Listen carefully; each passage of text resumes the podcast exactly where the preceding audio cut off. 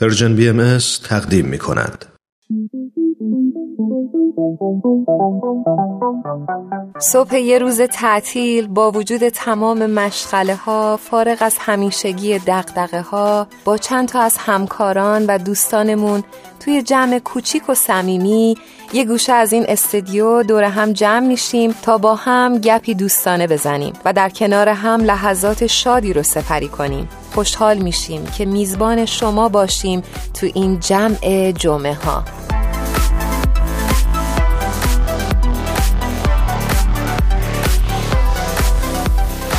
دوستای خوبم مرسی که این هفته هم مثل هر هفته یا چند هفته گذشته با ما در بخش جمع جمعه همراه شدید. بخشی که قصد داره شما رو با فضای رسانه Persian BMS و دغدغه های برنامه سازاش بیشتر آشنا بکنه. من و آوا توی استودیو با شما هستیم. دوستان عزیزم خیلی خوشحالم از اینکه یک هفته دیگه در خدمتتون هستیم. امیدوارم که بتونیم با همدیگه یک گفتگوی خوبی داشته باشیم و از نظرات کارشناسایی که تو برنامه میاریم استفاده کافی رو ببرید. آوا به نظرم خیلی خسته میای. حال روزت خوبه؟ تازه سعی کردم خیلی خودم رو خوب نشون بدم. ولی آره خوبم. بد نیستم. آره به قول خودت خستم میکم حالا چرا خسته؟ من اسباب کشی داشتم و می‌دونی دیگه اسباب کشی هم سخته و اوه اوه اوه من یادم رفته بود تو من گفته بودی که اسباب کشی داری. من خیلی شرمندم. یعنی بذار همینجا جلوی شنونده همون ازت عذرخواهی بکنم. نه بابا می‌دونم می‌دونم تو هم درگیری و خیلی کار داری. نه اصلا. ولی آره خیلی سعی کردم که زود زود کارامو بکنم تا بتونم اوضاع رو به شکل اولش در بیارم ولی خب یه کمی طول می‌کشه دیگه. آره زیاد حالا سخت نگیر. بذار یواش یواش از زندگی لذت ببر.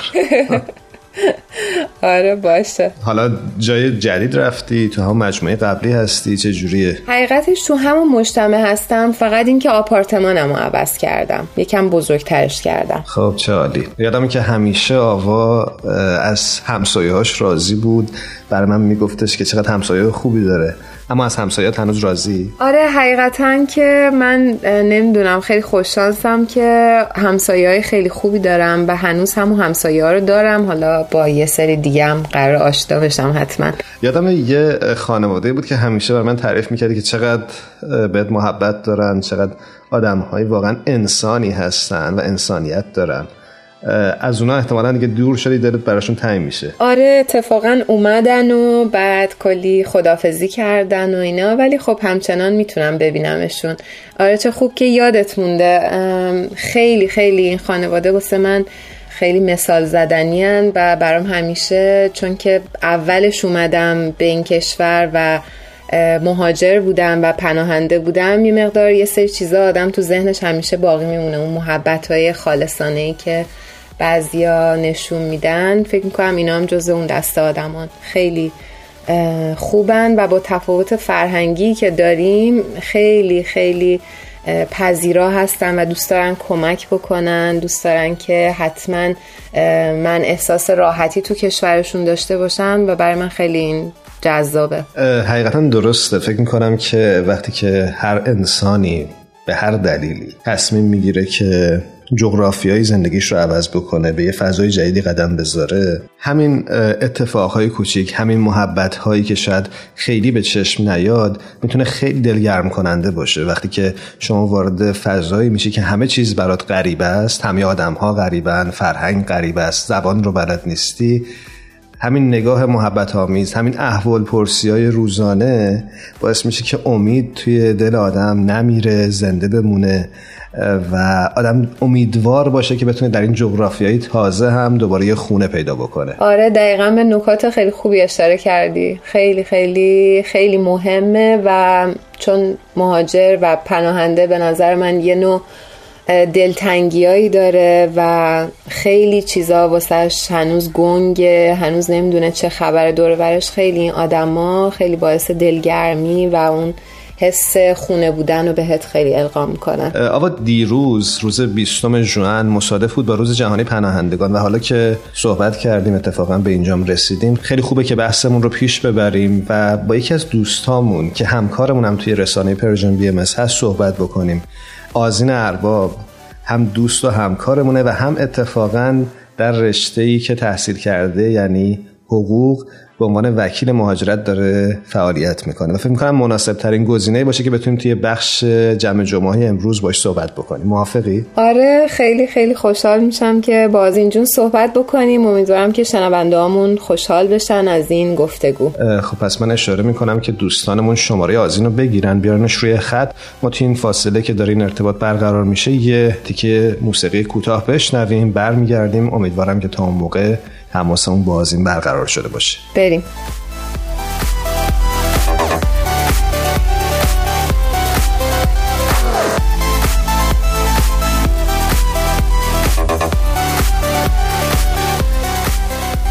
آوا جان فکر می‌کنم که آزین روی خط تلفن با ما همراهه. آزین جان درود میگم بهت. ممنونم که تو این روزای پرمشغله دعوت ما رو قبول کردی. خواهش می‌کنم. خیلی خوشحالم که منم در خدمت شما و شنوندگانتون هستم. آذین جون منم خیلی خوشحالم از اینکه صداتو میشنوم. امیدوارم که بتونیم که برنامه خوبی رو با هم دیگه داشته باشیم. خیلی ممنون آوا جان. من هم همینطور آوا همونطور که می‌دونی آذین از همکارای ما توی رسانه Persian BM من خیلی اذیتش می‌کنم توی تلویزیون. حالا اگه برنامه‌مون هنوز در نیومده یعنی آماده پخش نشده برنامه داریم اسم کیوسک.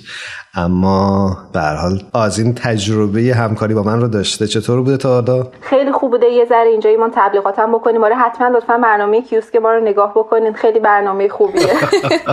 اتفاقا منم یه کارای واسه کیوس کردم ولی خب دورا دور. آره صدای آوا هم توی برنامه هست. خیلی هم خوب. خیلی خوب. از این ما داشتیم صحبت می‌کردیم قبل از اینکه تو با ما همراه بشی راجع به مسئله پناهندگان و مهاجرت. روز 20 ژوئن یعنی دیروز روز جهانی پناهندگان بود. و گفتیم که حالا هم همکارمون رو باش صحبت بکنیم و حالا و همکارمون اتفاقا وکیل مهاجرت هم هست. تازه علاوه بر همه اینها من خودم پناهنده هم بودم که دیگه برایش رو دقیق تر می‌کنه. آره همه ما به نوعی به قول معروف تو این پرسته قرار گرفتیم. اما اصلا می‌خواستم ازت بپرسم که تعریف پناهنده چی از لحاظ حقوقی؟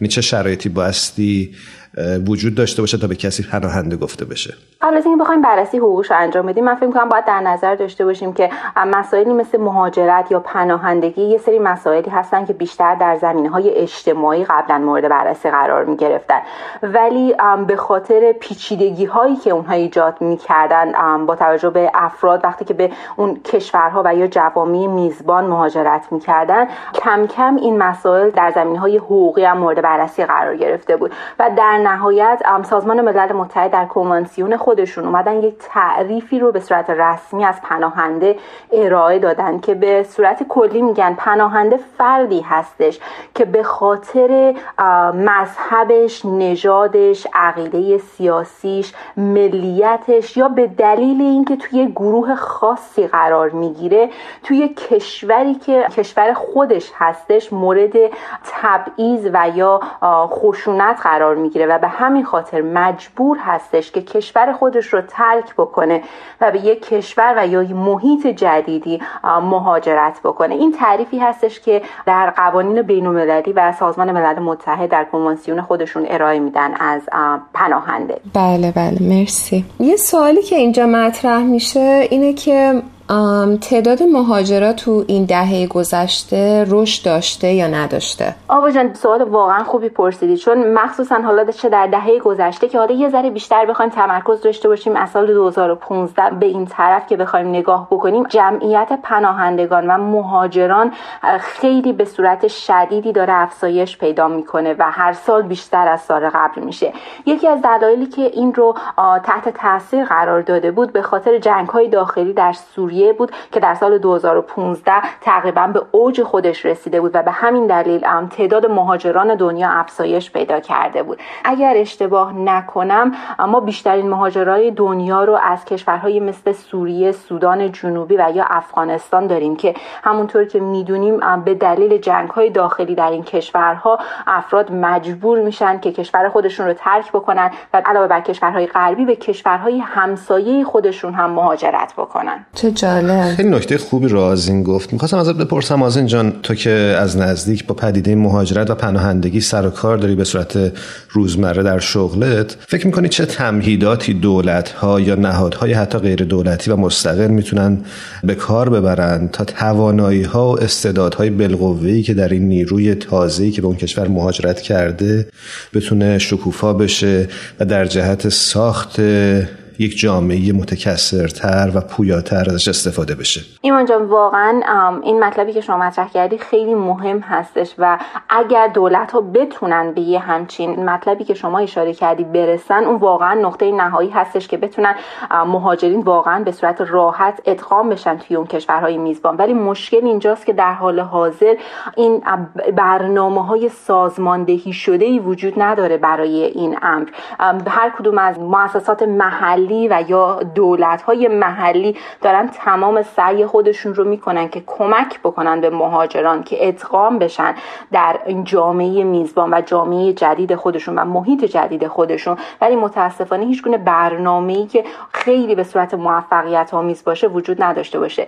من فکر می‌کنم باید این مسئله ادغام مهاجرین رو در جوامع محلی خودشون و در یا در جوامع جدید خودشون از زوایای مختلف بررسی بکنیم. اولا اینکه خیلی مهمه که برای خود اون فرد مهاجر که بتونه خودش رو عضوی از این جامعه جدید در نظر بگیره. و همینطور باید در نظر داشته باشیم که علاوه بر فرد مهاجر اون افراد جامعه میزبان و اون افراد محلی اون جامعه میزبان هم باید این فرد مهاجر رو به عنوان عضوی از جامعه در نظر بگیرن. به همین خاطر کار کردن روی این مسئله یه مقدار سخت میشه. عواملی که باعث میشه که افراد خیلی راحت این مهاجرین ادغام نشن در جامعه میزبان خودشون عواملی هستش مثل عوامل اقتصادی می‌تونیم اشاره بکنیم و از لحاظ دیگه می‌تونیم به موارد اجتماعی اشاره بکنیم. که لازمه که اونها از لحاظ اجتماعی فرهنگی و حتی تحصیلاتی و یا آموزشی بتونن خودشون رو عضوی از اون جامعه در نظر داشته باشن که به دلیل تفاوت‌های بسیار بزرگی که بین فرهنگ و نحوه زندگی افراد مهاجر و علل خصوص جوامع میزبان اونها وجود داره این امر خیلی کار بسیار مشکلی خواهد بود. چقدر جالب. چون من یکی از دوستانم یه سازمان غیر انتفاعی برای مهاجرین تشکیل داده برای افغان ها دقیقا به همین نکته اشاره می کرد که من همیشه فکر می کردم که در واقع دولت ها هستن که مسئولن ولی یه بخش خیلی بزرگیش فکر می کنم خود مهاجرین هستن که بخوان همکاری بکنن و خودشون رو عضوی از این جامعه جدید ببینن. دقیقا آواجه من کاملا با شما موافقم. خیلی بحث خوبی بود و من مطمئنم که شنونده هامون اگه این برنامه رو بشنون می‌تونن اطلاعات خیلی مفیدی کسب بکنن. خیلی دوست داشتیم بیشتر باید صحبت بکنیم. ما زینمون فکر کنم وقت برنامه‌مون بیشتر از این اجازه نمیده. امیدوارم که بتونیم در آینده نزدیک فرصت بیشتری پیدا بکنیم. بیشتر راجع به این مسئله که خیلی مسئله مهمی هم هست به خصوص برای جامعه مثل جامعه ایران که سالهای سال پذیرای مهاجرین افغان بوده. و خیلی از ماها یاد نگرفتیم که چطور با این مهاجرین بایستی رفتار کرد و حقوق اساسی که باید بهشون احترام گذاشت چیا هستن. و متاسفانه اتفاق گاهن دردناکی در جامعه ایران میافته نسبت به مهاجرین افغان. من واقعا خیلی ممنونم هم از شما ایمان و هم از شما آوجان به خاطر اینکه این آگاهی رو دارید به افراد می‌دید در رابطه با این وضعیت بسیار بسیار حساس مهاجران در هر جامعه که هستن. بسیار خوب. از این ازت خداحافظی می‌کنیم. مراقب خودت باش تا یه برنامه دیگه. ممنون. خدا نگهدار. خداحافظ.